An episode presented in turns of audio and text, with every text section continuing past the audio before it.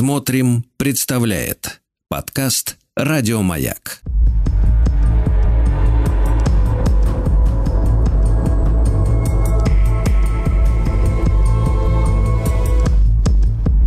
Холодные игры.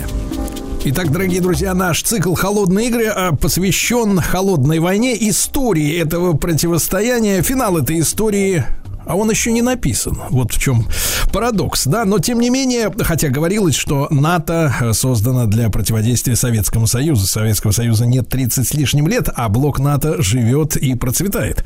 Евгений Юрьевич Спицын, историк и публицист. Мы сегодня доберемся до берлинского кризиса 1953 года. Мы знаем, что это год смерти Иосифа Виссарионовича, да, в марте его не стало.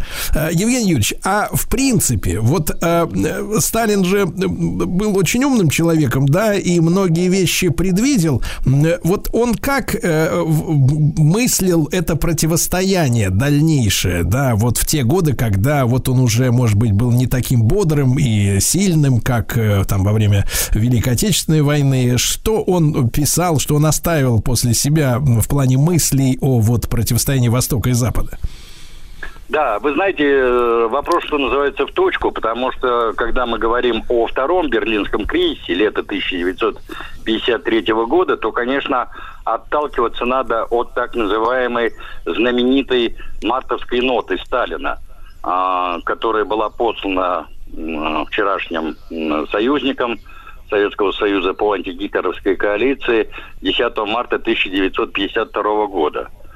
Значит, э, этот документ э, готовила группа МИДовских сотрудников во главе с одним из ближайших э, соратников тогдашнего министра иностранных дел Андрея Януаревича Вышинского, зам главы третьего европейского отдела МИДа Михаилом Грибановым. А третий европейский отдел, он как раз отвечал за Германию.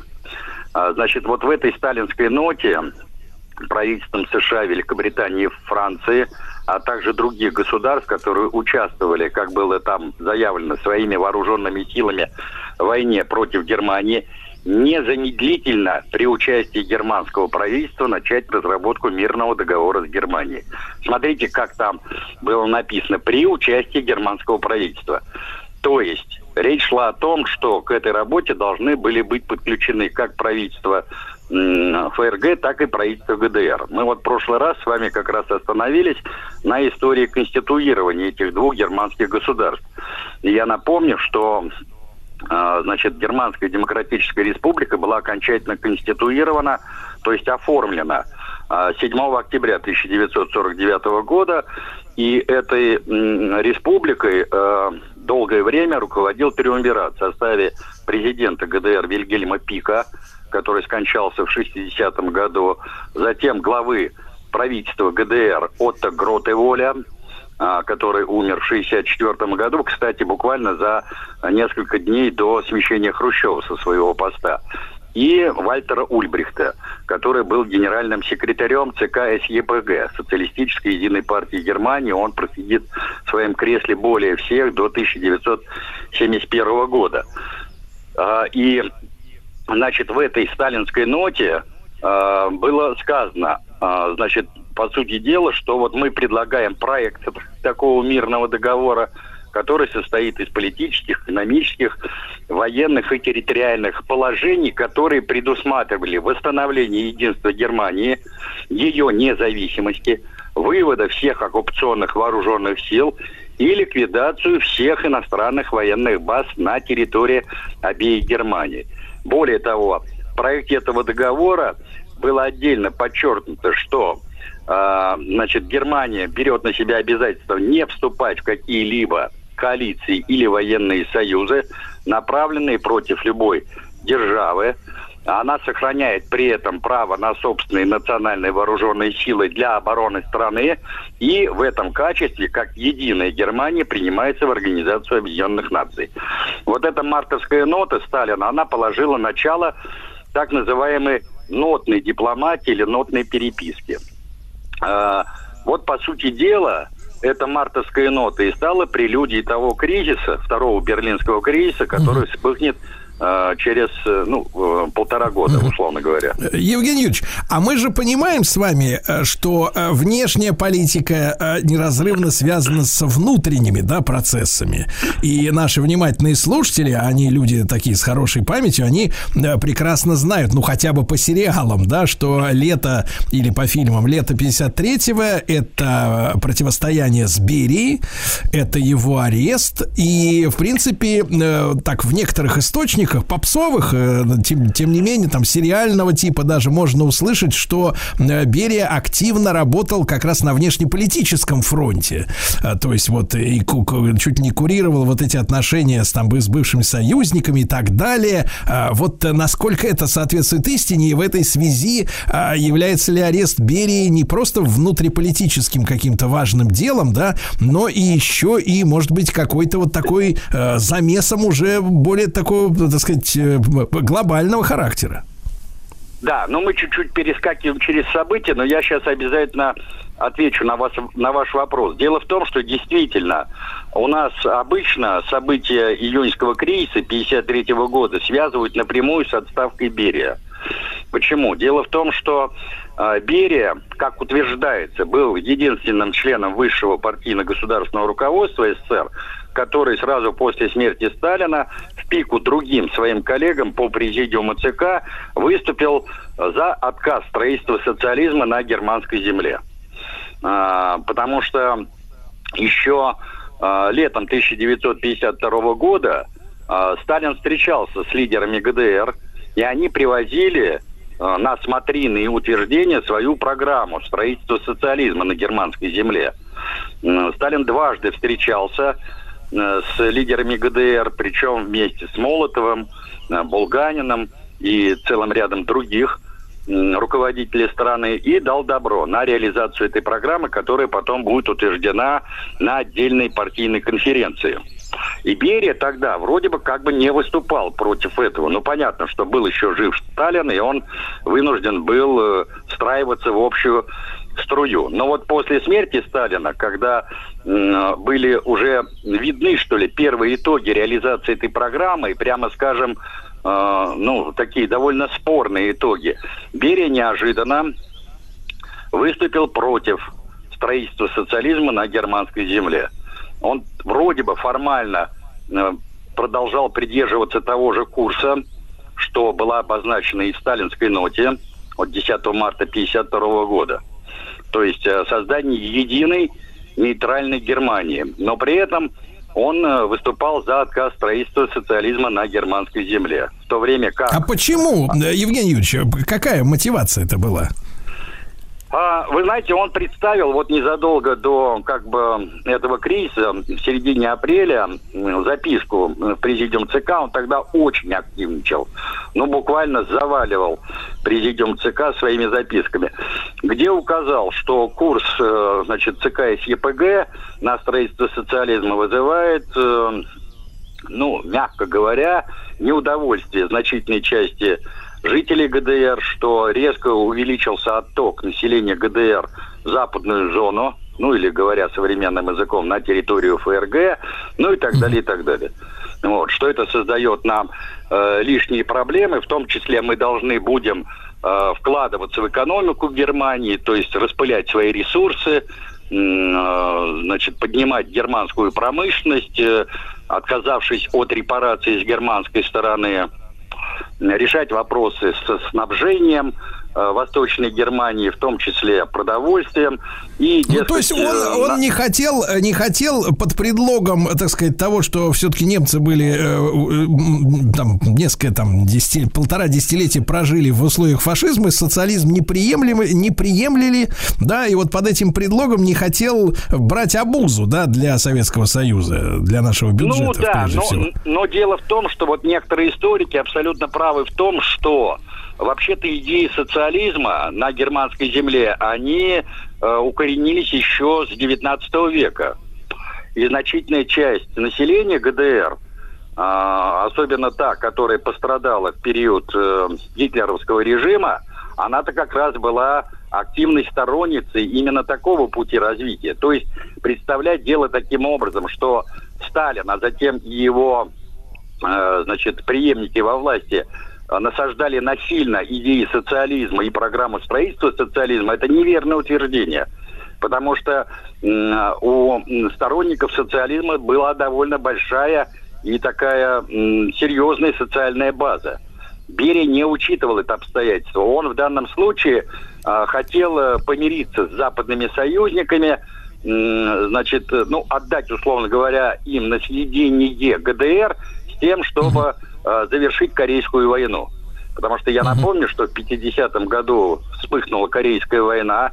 Это был очень острый военный конфликт, э, который мог перерасти в ядерную войну. Я напомню, что тогдашний главком ООНовских войск, ну, формально ООНовских войск, а по сути дела американский наместник э, в Южной Корее генерал Дуглас, он грозил применить ядерное оружие. Ну, тогда речь шла, конечно, о бомбардировке Народно-освободительной армии Китая, потому что китайцы активно включились в южнокорейский, прошу прощения, в корейский конфликт. До миллиона солдат и офицеров китайской армии участвовало в этом конфликте. И Берия в данном случае думал, что сдачей позиции в ГДР э, мы, в общем-то, отодвинем угрозу вот этой ядерной войны и пойдем на примирение с немцами. Но против этой позиции Берия самым активным образом выступил прежде всего глава Министерства иностранных дел Вячеслав Михайлович Молотов. Потому что значительная часть проектов, э, которые были в пику как бы Бериевскому проекту, она готовилась именно в аппарате МИДа. Но там опять не, не все так э, линейно и однозначно, как это представляется в публикациях э, любителей истории. То есть, если посмотреть серьезные научные работы германистов, того же Филюшкина, того же Э, значит, Новака и так далее, и так далее, то там э, на самом деле позиция членов высшего партийно-государственного руководства была не столь однозначная. Ну, я в качестве примера буквально две истории приведу. Э, во-первых, Никита Сергеевич Хрущев, который до где-то начала середины мая был активным сторонником Лаврентия Павловича Берии, а, и первоначально разделял его позицию по ГДР. А дальше, то, что касается позиции Молотова, например. Он э, выступал тоже с критикой той программы, которую начали реализовывать лидеры э, ГДР. И выступал за то, чтобы вот эти ускоренные темпы строительства социализма, прежде всего в сельском хозяйстве, создание сельхозкооперативов, да да-да-да. А... Евгений Юрьевич, ну и о том, как Хрущев переметнулся от Берии, давайте сразу после короткой рекламы.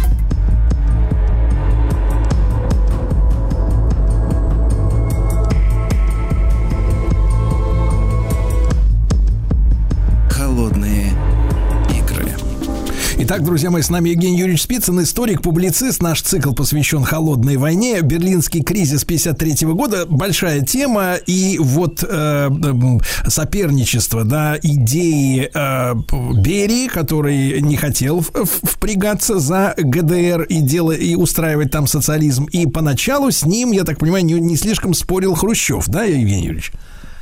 Да, да, Хрущев вообще сделал ставку на сильного, потому что действительно позиции Берии в марте, в мае и даже в середине июня 1953 года были более сильные, чем у кого-либо из членов президиума ЦК.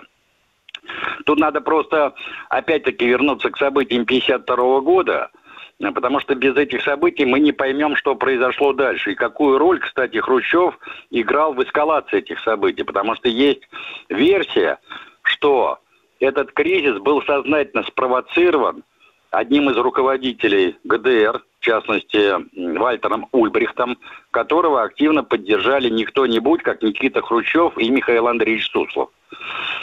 Потому что Суслов тогда курировал э, в ЦК партии э, всю международную политику, прежде всего отношения с э, восточноевропейскими странами. И вот сделано это было в пику как раз позиции Берии, потому что Берия – относился к Вальтеру Ульбрихту крайне отрицательно. И он настаивал на его смещении с поста секретаря из ЕПГ. Но мы об этом обязательно более подробно поговорим, я думаю, в следующей программе. А здесь вот на что надо сакцентировать внимание, что когда руководство ГДР в 1952 году еще при жизни Сталина приезжало в Москву, где они согласовывали вот эту программу строительства социализма на германской земле, то там было, смотрите, что указано в этих рекомендациях, что надо срочно укрепить демаркационную линию с ФРГ и превратить ее в полноценную границу. Видите, как это?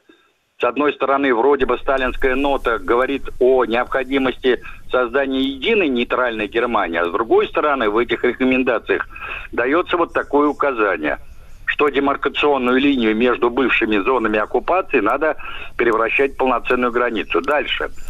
Начать продвижение к реальному социализму, я цитирую, что было написано в этом документе, без криков об этом на каждом углу, а путем политики свершившихся фактов. И, наконец, третье. Как можно скорее, но без лишнего шума, опять-таки цитирую документ, приступить к укреплению казарменной народной полиции – чтобы в любой момент быть готовыми развернуть на ее базе 30 полнокровных дивизий Народной армии ГДР. То есть Сталин и его ближний круг, они прекрасно понимали, что реализация вот этой программы, то есть строительство социализма на германской земле, может вызвать ответную реакцию у, э, значит, стран, э, на, э, у стран НАТО во главе с США. И вполне возможно, что возникнет какой-то острый вооруженный конфликт. Может быть, между двумя германскими армиями.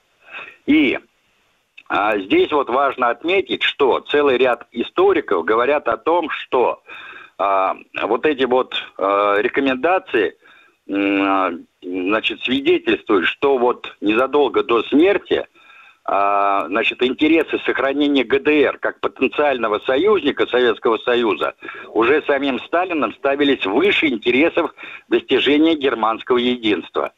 Понимаете?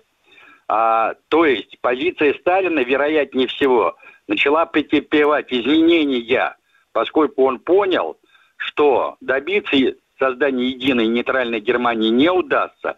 А Берия вот этого изменения позиции Сталина, а значит Молотова и других членов высшего руководства, Маленкова, Булганина и так далее, не уловил. И вот это во многом и стало причиной, по сути дела, его краха. Летом 53 -го года. Алло. Алло.